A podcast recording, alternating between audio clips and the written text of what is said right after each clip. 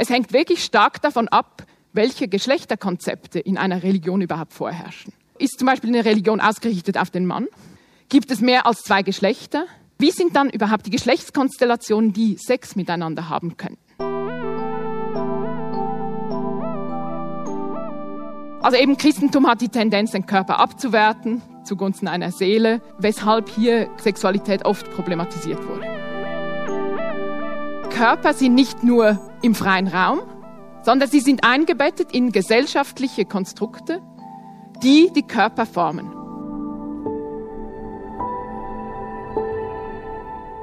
Herzlich willkommen zu AHA, ein Podcast für Wissen. In dieser Episode beantwortet die Religionswissenschaftlerin Anna-Katharina Höpflinger die Frage, warum sind Religionen sexfeindlich? Sie erklärt, wie und warum die rigide Sexualmoral so mancher Kirche entstanden ist. Anna-Katharina Höpflinger lehrt in München und Luzern und ihren Vortrag, den ihr gleich hört, hielt sie im Februar 2022 im Rahmen des Unfrisiert Festivals im Kleintheater Luzern. Bevor es losgeht, noch ein wichtiger Hinweis. Vielleicht habt ihr es schon in diesem Feed gehört oder auf unseren Social Media Kanälen. Das AHA Festival gastiert in Bern. Jawohl, es gibt ein kleines AHA Spin-off im Bernischen Historischen Museum. Ergänzend zur Ausstellung Das entfesselte Geld beantworten acht Forscherinnen und Experten die Fragen, die wir an das Geld haben. Etwa wie neutral ist Geld, warum sind wir gierig, wann zahlen wir alle mit Kryptogeld oder wer sind die Reichen. In den Shownotes verlinken wir euch weitere Informationen zum Festival. Das ganze Programm findet ihr da und auch den Ticketlink. Wir würden uns sehr freuen, wenn ihr vorbeischauen würdet. So, jetzt geht's los mit Anna-Katharina Höpflinger und der Frage, warum sind Religionen sexfeindlich?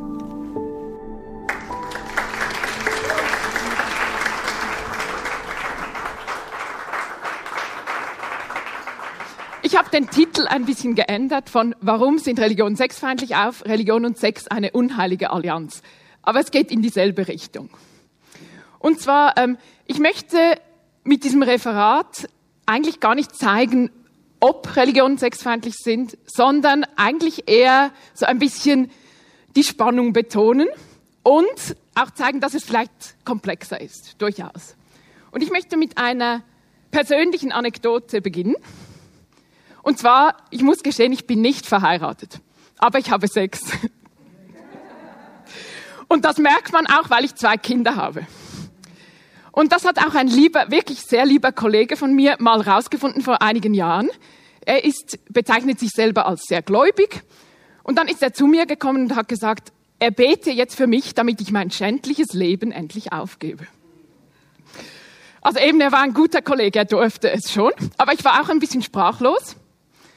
Und wieso kam er auf die Idee? Eben weil er merkte, dass ich Sex habe, aber nicht verheiratet bin. Also quasi sowas hier. Nun, aus wissenschaftlicher Sicht ist das interessant. Aus persönlicher auch, aber das ist ein anderes Thema. Aus wissenschaftlicher Sicht ist es interessant, weil es gibt in Europa, in der Religionsgeschichte genau diesen Topos. Man nannte es die gefallenen Mädchen.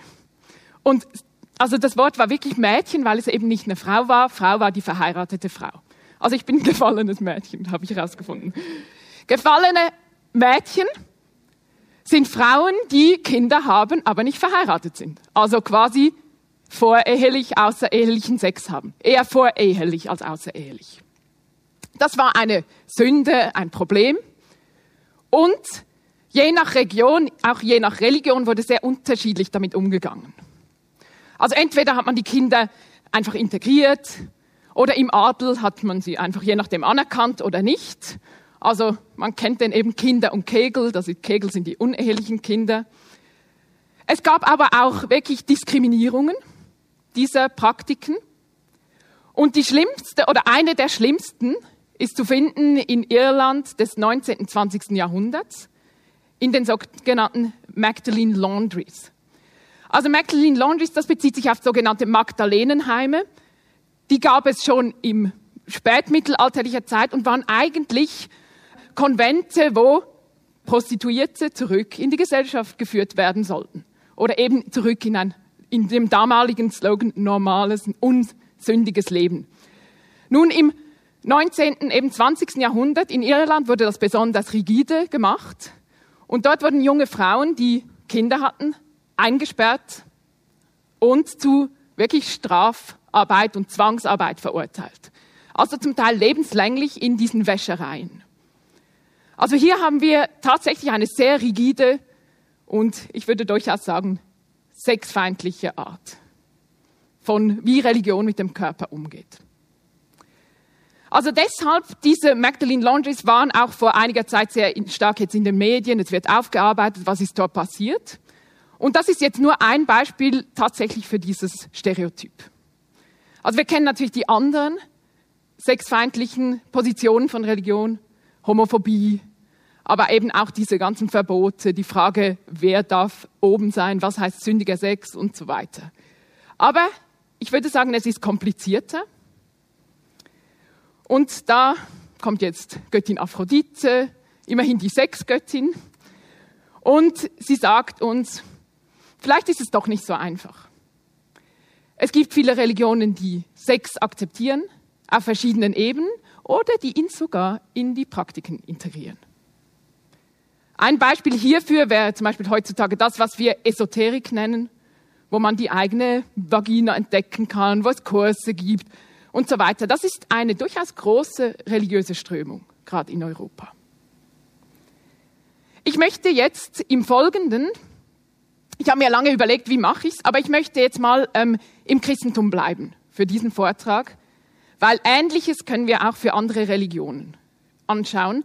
Aber es ist einfach auch das eigene zu kritisieren, anzuschauen, als vielleicht jetzt über eben in andere Bereiche hineinzuschauen.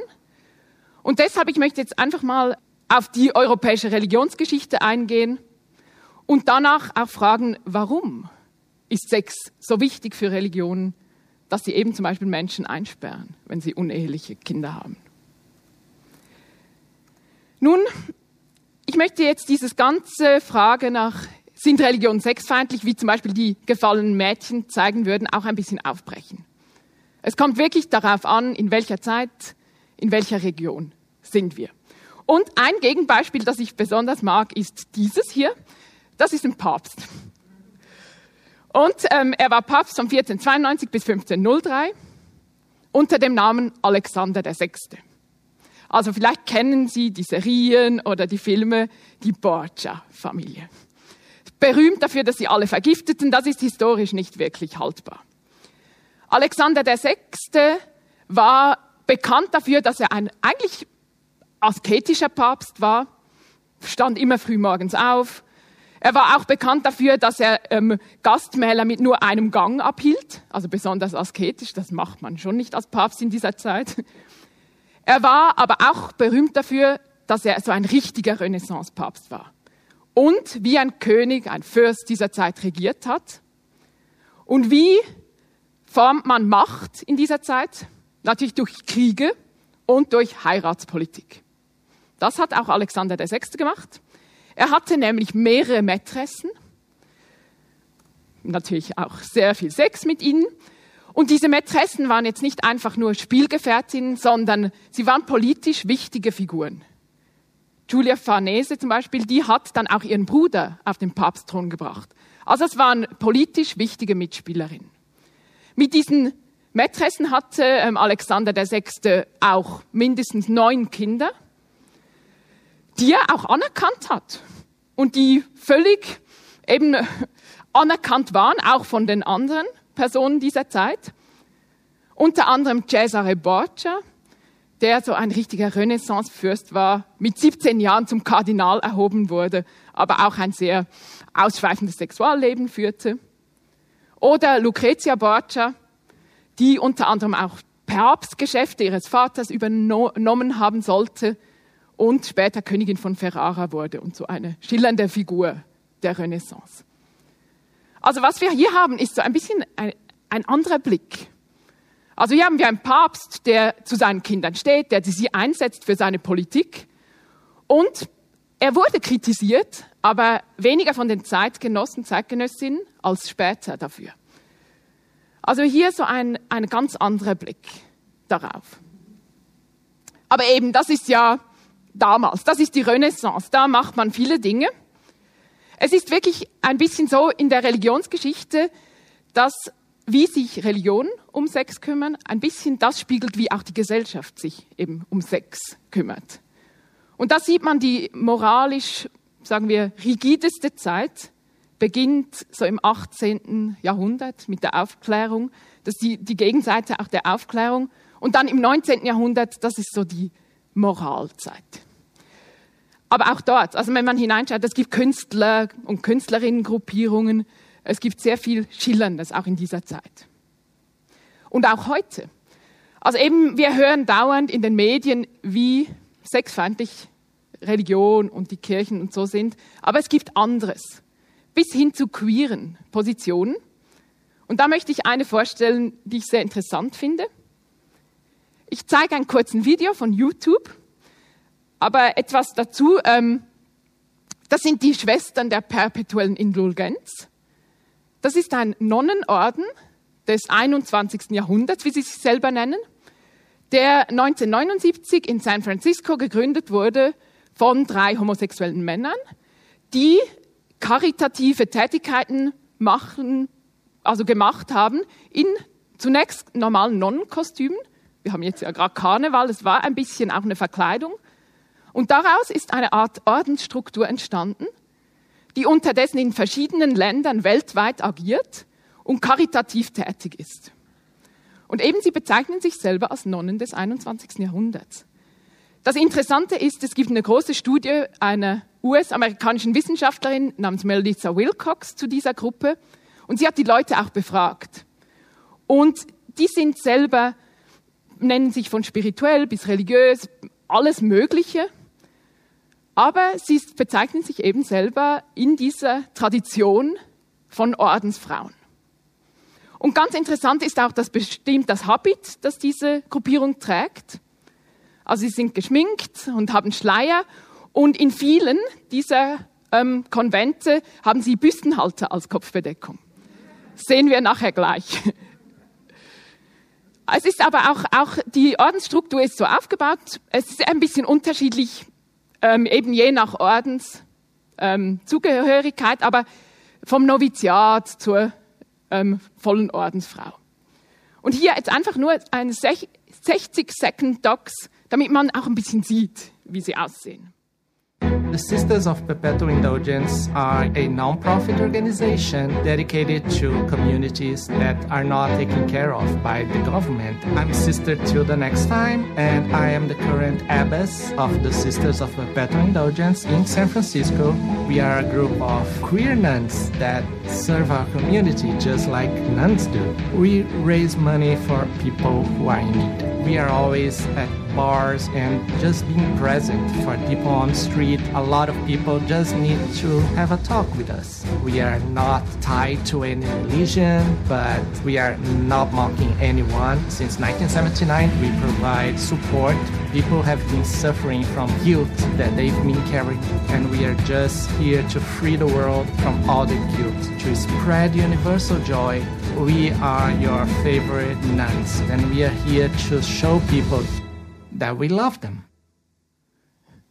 Also was ich hier interessant finde, natürlich, es kommt jetzt darauf an, wie wir Religion definieren. Aber die, natürlich ist es eine Gruppierung, die eng mit einer christlichen Weltsicht auch verbunden ist. Also mit diesem zum Beispiel Konzept von Sünde, von karitativer Arbeit, von Nächstenliebe. Aber es ist eben eine queere Position. Also vielleicht auch hier schon, ich werde es nachher nochmal sagen, ein bisschen die Frage, sollen wir nicht Religion ein bisschen umfassender verstehen als nur die römisch-katholische Kirche oder so. Also was können wir jetzt mal so als kleines Zwischenfazit sagen? Ich denke, das Wichtigste ist, wenn wir diese wirklich sehr unterschiedlichen Beispiele anschauen, Religionen sind nicht kohärent. Es gibt verschiedene Positionen innerhalb einer Religion, nacheinander und vor allem auch nebeneinander. Und was meine ich mit geschlossen und offen? Also das, was ich jetzt eine geschlossene Position nenne, ist das, was man oft als Fundamentalismen bezeichnet.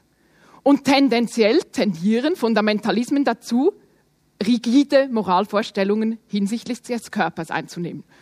Und interessanterweise, das muss man allerdings schon noch ein bisschen dann je nach Religion genauer untersuchen, aber interessanterweise bezüglich auch des Körpers der Frau spezifisch. Während offene Positionen eben offener sind bezüglich dieser Moralvorstellungen. Und es gibt es nebeneinander in derselben Religion. Und ich finde, oft ist es so, dass die geschlossenen Positionen einer Religion sich stärker ähneln mit den geschlossenen Positionen einer anderen Religion als die offenen und geschlossenen Positionen derselben Religion. Also eben zum Beispiel Fundamentalismen im Christentum und im Islam sind näher beieinander bezüglich Sex als eine offene und eine geschlossene Position, zum Beispiel im Islam. Einfach das, um zu sagen, vielleicht müssen wir schauen, wie argumentieren die Menschen genau. Nun gut, jetzt aber wieso? Es fällt dennoch auf, also wenn wir auch sagen, vielleicht sind nicht alle Religionen und nicht jede Religion immer total sexfeindlich, fällt dennoch auf, Religionen haben die Tendenz, Sexualität zu regulieren und sie haben die Tendenz, über Körper Weltbilder, Werte und Normen zu vermitteln. Ich verstehe dabei unter Weltbilder so die Ansicht, wie funktioniert die Welt? Wie erklärt eine Religion die Welt? Zum Beispiel, wie ist sie entstanden? Was passiert hier? Unter Werte verstehe ich so diese Idealvorstellungen. Was macht einen richtigen Menschen aus?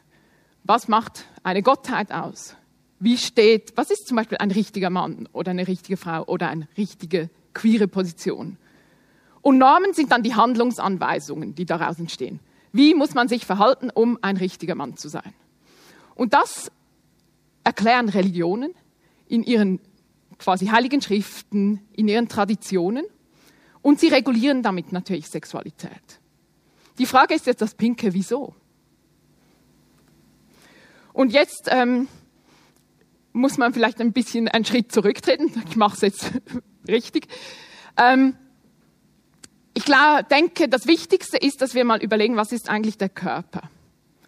Und ich finde, dieses Zitat hier fasst es enorm gut zusammen. Also Gabriel Marcel ist ein Philosoph. Er schreibt schon 1952, ich zitiere, I do not make use of my body, I am my body. Also auf Deutsch, wir sind Körper. Wir haben nicht einen Körper, sondern wir sind Körper. Das heißt, alles, was wir haben, sind unsere Körper. Und ich stelle es jetzt auch noch grafisch dar. Also das soll jetzt der Körper sein, dieses Skelettdings. Wenn wir überlegen, was eigentlich körperlich ist in unserer Kultur, ist es wirklich alles. Weil wir nehmen die Kultur wahr durch unsere Sinne, wir agieren mit Mitmenschen durch unsere Sinne, über die Sprache, wir quasi kleiden uns, wir essen, wir forschen, wir agieren, wir telefonieren, wir kriegen Kinder, wir bauen und so weiter. Feiern ist auch ganz wichtig. Also es ist wirklich, der Körper ist das Zentrum des Menschseins. Inklusive Musik. Nun, wenn, es, wenn wir mal diese Hypothese weiterverfolgen, können wir mit Sarah Coakley sagen, ich zitiere auch wieder, The body is all that we have. Also wir sind Körper, deshalb haben wir auch nur die Körper. Und wir sehen die Welt durch unsere Körper. Aber, wie sie schreibt, but we seemingly cannot grasp it. Also Körper sind auch nicht fassbar, weil wir ja keinen Außenblick darauf haben nor are we sure that we can control the political forces that regiment it. Das finde ich ganz einen wichtigen Satz. Also quasi Körper sind nicht nur im freien Raum, sondern sie sind eingebettet in gesellschaftliche Konstrukte, die die Körper formen. Zum Beispiel eben Gender. Also Mann, Frau, das ist nicht nur etwas Körperliches, sondern auch etwas, was durch politische, gesellschaftliche Ansichten ähm, gespiegelt, konstruiert wird. Beispielsweise Schönheitsvorstellungen, Kleiderpraktiken, sowas. Sie spricht hier jetzt von politischen Mächten, die den Körper kontrollieren. Also eben, was dürfen zum Beispiel bestimmte Geschlechter? Oder welche Art von Sexualpraktiken sind erlaubt in welcher Gesellschaft? Das ist beispielsweise sehr interessant, wenn man die Geschichte der Homosexualität, beziehungsweise nicht der Homosexualität, sondern der staatlichen Regulierungen von Homosexualität ansieht. Weil sie, das ist ein, Homosexualität in unserem Sinn wurde in der Neuzeit ähm, so festgeschrieben, während davor war der Begriff dafür Sodomie. Und unter Sodomie wurde etwas bezeichnet, was ähm, definiert wurde als, also heute würden wir sagen Analsex. Aber es war eine Handlung. Während zum Beispiel Küssen, Umarmen zwischen Männern nicht als Sex galt. Aber Sodomie stand unter, war nicht nur eine Sünde, sondern es stand unter gesellschaftlicher Strafe. Also bis hin im 15. Jahrhundert zur Verbrennung von eben, wie wir jetzt sagen würden, homosexuellen Menschen. Also hier dieses Politische ist sehr stark. Was ist wirklich wo erlaubt? Die Frage ist jetzt natürlich, inwiefern spielt hier Religion hinein? Also wie verhält sich Religion zum Rest der Gesellschaft? Und da möchte ich zunächst mal fragen, was ist überhaupt Religion? Wir haben die Tendenz, Religion entweder als Kirche zu definieren, so als irgendwas, eine Institution, die irgendwie hierarchisch konstruiert ist, oder als Glaube, also als etwas ganz Individuelles, das irgendwie etwas Transzendentes sucht. Aber da möchte ich auf David Morgan verweisen, einen Religionswissenschaftler, der sagt, na, vielleicht wäre es interessant, Religion selber als etwas Körperliches zu bezeichnen. Er sagt nämlich, der religiöse Mensch says he believes, also er sagt, er glaubt. Aber was dieses Glaube wirklich ist, gemäß Morgan, ist, that he, she really does is feel, smell, hear and see. Also wenn die Menschen sagen, sie glauben, dann was sie eigentlich machen ist, sie spüren etwas, sie sehen etwas, zum Beispiel Bilder von Gottheiten, Kirchen und so weiter. Sie hören Gebete, sie singen, sie agieren, indem sie zum Beispiel beten. Also es wird etwas getan mit dem Körper. Und das ist natürlich interessant für unseren Blick auf Sexualität, weil dann Sexualität als ein körperlicher Mechanismus auch vielleicht eng mit Religion verknüpft sein könnte. Also, wenn wir jetzt sagen, Religion ist auch etwas Körperliches, dann können wir daraus folgern, dass Religion eben Weltbilder, Praktiken via Körper formen muss. Nicht nur via Körper, es gibt auch andere, eben Architektur und so weiter, aber auch der Raum wird geschaffen durch den Menschen, der sich darin bewegt, körperlich. Und insofern ist es naheliegend als weitere Hypothese, dass Religion diesen Körper, der eine Grundlage von Religion ist, reguliert. Zum Beispiel, also wenn Sexualität etwas Körperliches ist, regulieren Religionen natürlich auch Sexualität. Also sie tun das beispielsweise, indem sie Ehe schaffen. Was ist die Ehe? Ehe hat zwei Aspekte. Einerseits ist sie ein Vertrag zwischen, also ein wirtschaftlicher Vertrag zwischen zwei Parteien.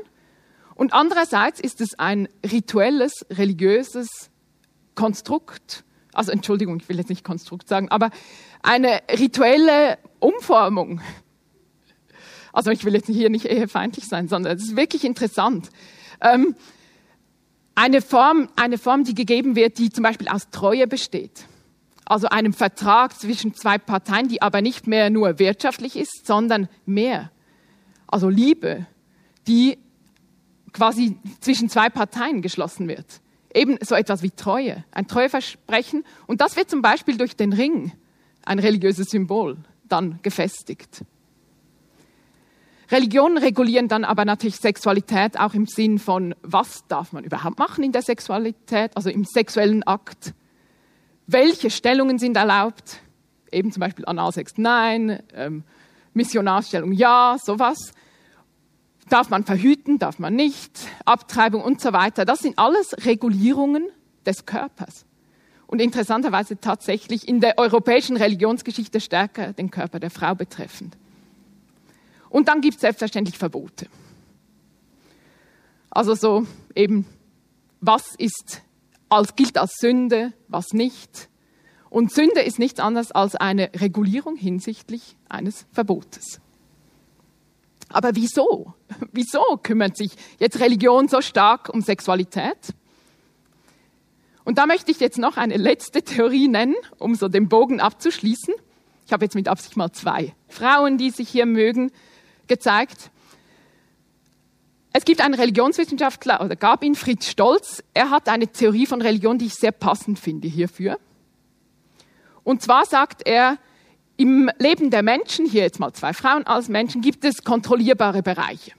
Zum Beispiel, wenn wir den Wecker stellen, heute um sechs sollte er klingeln, außer die Batterie ist kaputt oder es, man hat das Handy nicht aufgeladen oder so. Aber man kann es kontrollieren, es passiert irgendwas. Oder ebenso die ganzen technischen Geräte, unser Alltagsleben ist relativ kontrollierbar. Nun gibt es aber im Leben von Menschen auch unkontrollierbare Bereiche. Also beispielsweise eine Geburt ist relativ was immer noch unkontrollierbares, obwohl die Medizin versucht, es in die Kontrolle zu überführen. Aber wir wissen nicht, was für ein Kind dann wirklich entsteht. Wir wissen nicht, ob es ihm gut geht. Wir wissen nicht, ob es in der Pubertät Probleme gibt oder nicht. Wir wissen auch nicht, was, wie es reagieren wird. Also es ist was, was man nicht in der eigenen Hand hat. Der Tod ist einer dieser unkontrollierbaren Bereiche. Wir wissen, wir werden sterben, aber normalerweise nicht wann, nicht wie, nicht was passiert, nicht ob es schmerzhaft ist oder nicht. Also das ist so ein Bereich, der wie nicht mehr in unter Kontrolle ist. Und Sexualität und Liebe allgemein ist einer dieser Bereiche.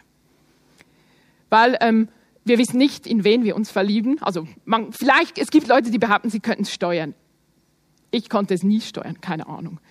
Ähm, aber auch der Orgasmus, man kann darauf hinarbeiten, aber was man genau erlebt in diesem Moment, was passiert, ist so etwas wie nicht mehr unter Kontrolle. Dieser Moment dieser starken Gefühle. Nun, Fritz Stolz sagt, dass der Kernbereich von Religion ist genau dieses Unkontrollierbare. Religionen erzählen uns, woher der Mensch kommt, wohin der Mensch geht nach dem Tod, was genau hier passiert und eben kümmern sich um diesen Bereich. Beispielsweise eben durch Jenseitsvorstellungen oder durch Regulierungen. Nun versuchen Religionen, gemäß Fritz Stolz, diesen Bereich in die Kontrolle zu überführen. Indem, ich nehme mal wieder den Tod als Beispiel, zum Beispiel gesagt wird, wenn man so und so lebt, kommt man in den Himmel. Oder wenn man Analsex hat, kommt man in die Hölle. Also es wird so wie versucht, das zu kontrollieren aber gleichzeitig bleibt es unkontrollierbar. Denn auch wenn man Sexualität reguliert, man kann den Orgasmus am Ende trotzdem nicht völlig erklären, was für Gefühle man da hat. Also es ist wie, das wäre gemäß Fritz Stolz dieser Bereich von Religion. Und insofern, wenn wir dem folgen, dann gehört natürlich Sexualität wirklich zu Religion, weil es einer dieser großen unkontrollierbaren Bereiche ist, die Religion versucht zu regulieren. Wie Religionen das versuchen zu regulieren, das hängt jetzt ganz klar ab, davon ab, ähm, in welcher Zeit wir uns befinden, welche Machtprozesse hier abhalten, welche Regionen auch da sind, welche Kulturen. Also wie Religion zu sechs stehen, zusammenfassend ist Zeit, Kultur und religionsspezifisch. Wie Religionen zu Sex stehen, hängt auch von der jeweiligen Definition des Körpers ab, die vorherrscht. Und das ist auch wieder zeitspezifisch. Wird der Körper als negativ gewertet, ist in der Regel auch das Verhältnis zu Sexualität e-, eher problematisiert oder spannungsmäßiger. Wenn der Körper eher positiv konnotiert ist, ist oft auch das Verhältnis zu Sexualität positiv konnotiert. Also eben Christentum hat die Tendenz, den Körper abzuwerten, zugunsten einer Seele, weshalb hier gerade Sexualität oft problematisiert wurde. Außer bei Alexander dem Sechsten. Dann hängt, wie Religion zu Sex stehen, sehr stark davon ab, was überhaupt als Sex gilt. Das ist interessant, weil ähm, in der europäischen Religionsgeschichte galt eben als Sex oft die Penetration durch einen Penis. Also sehr auf den Mann auch fokussiert. Weshalb beispielsweise lesbischer Sex nicht oder weniger problematisiert wurde, weil er nicht als Sex galt. Also hier auch, was gilt überhaupt als Sex? Was wird dann reguliert und gegen was? Falls eine Religion sexfeindlich ist, wettert sie. Und was ist erlaubt? Also viele Religionen haben zum Beispiel die Tendenz, Sex in der Ehe gut zu heißen und Sex vor der Ehe nicht gut zu heißen? Das wäre auch so eine Frage. Dann gilt eigentlich als, also was gilt als guter Sex, was als schlechter Sex? Und ich finde, das ist etwas, was oft zu wenig betont wird in der ganzen Debatte, ist auch, es hängt wirklich stark davon ab, welche Geschlechterkonzepte in einer Religion überhaupt vorherrschen. Also ist zum Beispiel eine Religion ausgerichtet auf den Mann, so das, was man patriarchal nennt. Gibt es mehr als zwei Geschlechter? Wer hat, also wie sind dann überhaupt die Geschlechtskonstellationen, die Sex miteinander haben könnten? Ich möchte deshalb als Schlussbeispiel das mal noch ein bisschen aufbrechen, um zu schauen, was passiert. Deshalb drei. Und ich habe ja gesagt, wir bleiben in diesem christlichen Raum. Aber ich möchte gerne nach Bolivien gehen für dieses letzte Beispiel, um es ein bisschen nochmal ein bisschen aufzubrechen und einfach zum Denken anzuregen. Und zwar in die Stadt Amarete. Amarete ist eine Stadt in den Anden, relativ hochgelegen, relativ abgelegen auch. Die hat religiös gesehen hat sie etwas, was man generell so andines Christentum nennt. Also es ist eine christliche Kultur, aber regionsspezifisch geformt. Natürlich christlich wegen, den, äh, wegen der Kolonialherrschaft. In dieser Kultur hat nun eine Forscherin geforscht, sie heißt Ina Rösing, hat, trägt auch einen Ehrendoktor der Universität Luzern. Sie hat mehrere Jahre in Amarete geforscht, also Ethnologin, und sie wollte einfach die Sozialstruktur erforschen. Und sie hat dann herausgefunden, dass irgendwas komisch ist. Und zwar gab es so Episoden wie, dass ein führender Beamter dieser Kultur sie angesprochen hat, als wäre er eine Frau. Also er hat sie meine Schwester genannt, aber dieses meine Schwester ist anders, ob es eine Frau oder ein Mann sagt.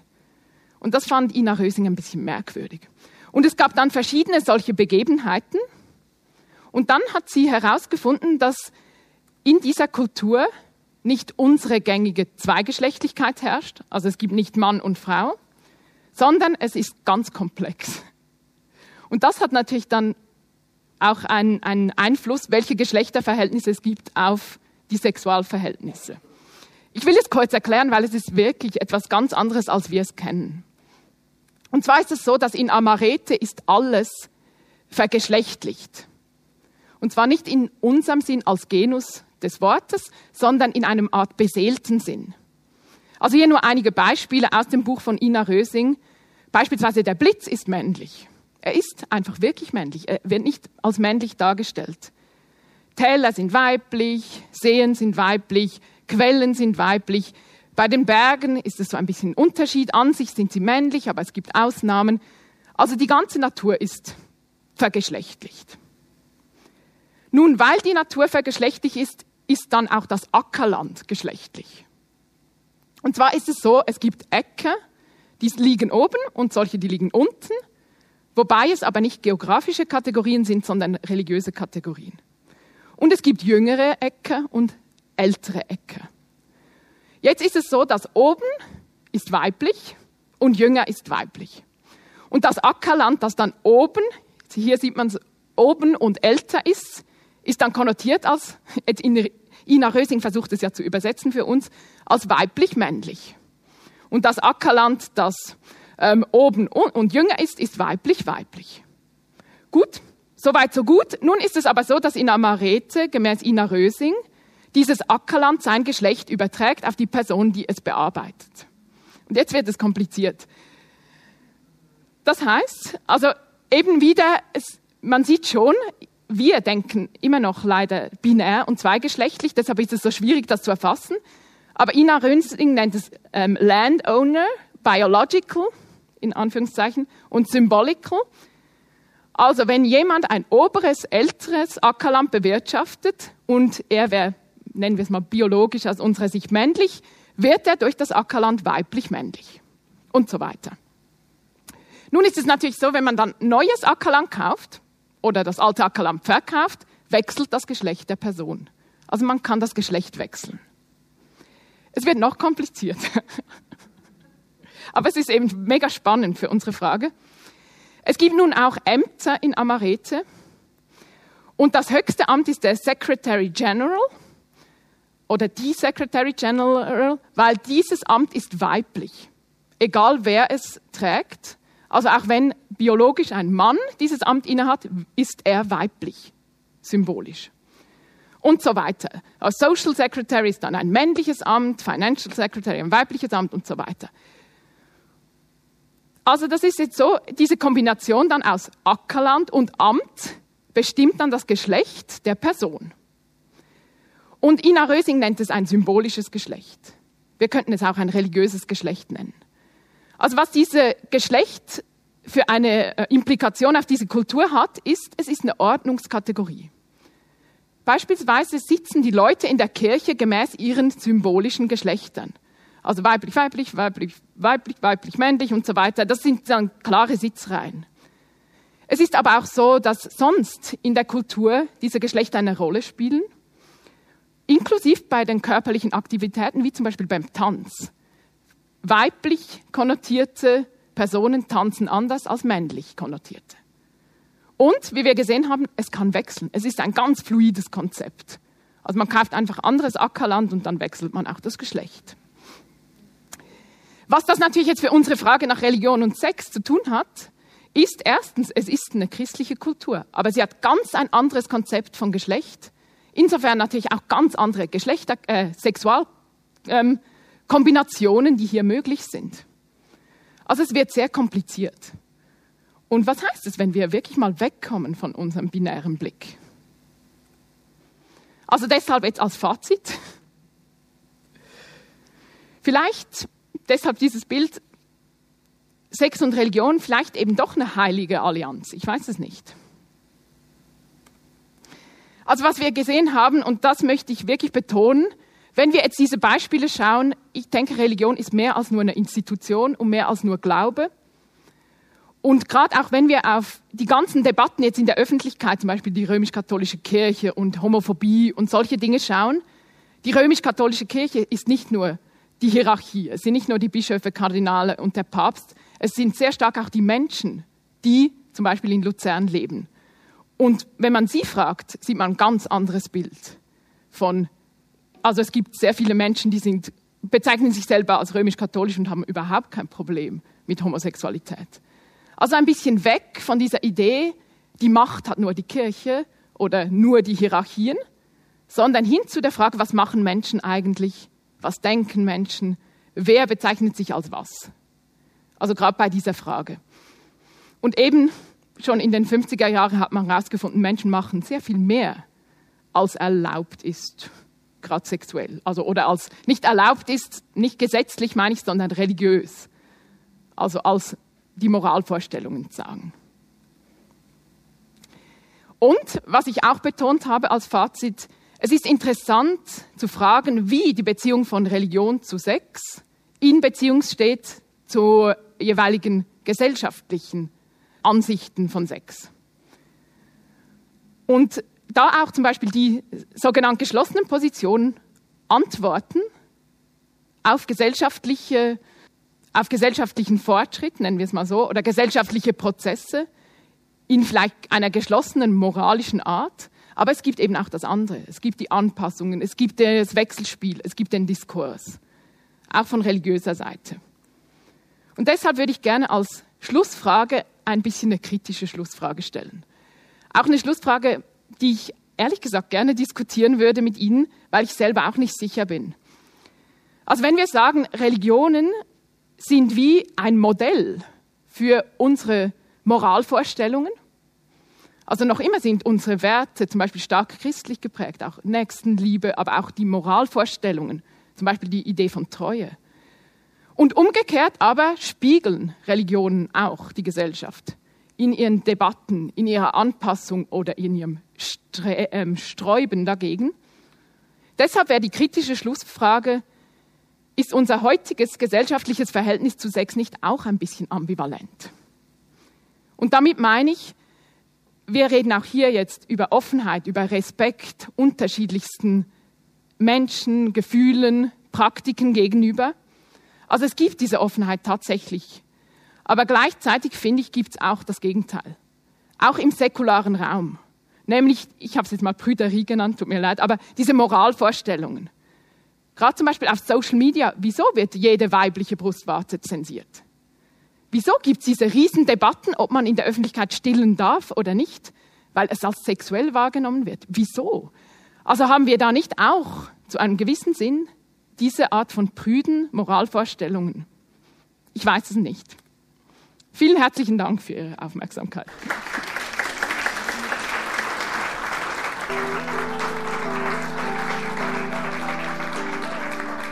Danke, dass du diese Podcast-Episode gehört hast. Ich hoffe, sie hat dir gefallen und du konntest etwas Neues erfahren und lernen. Und wenn du schon mal da bist, lass uns doch eine Bewertung oder ein paar Sternchen da. Das würde uns sehr helfen. Und wenn du mehr Vorträge vom AHA-Festival hören willst, abonniere diesen Podcast und folge uns auf Instagram und Facebook.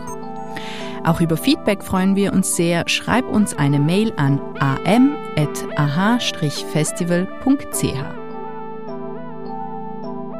Aha, ein Podcast für Wissen ist eine Zusammenarbeit von Christoph Fellmann und mir, Anna Matjaschewitsch. Mitproduziert und komponiert hat Nikola Milos Misic.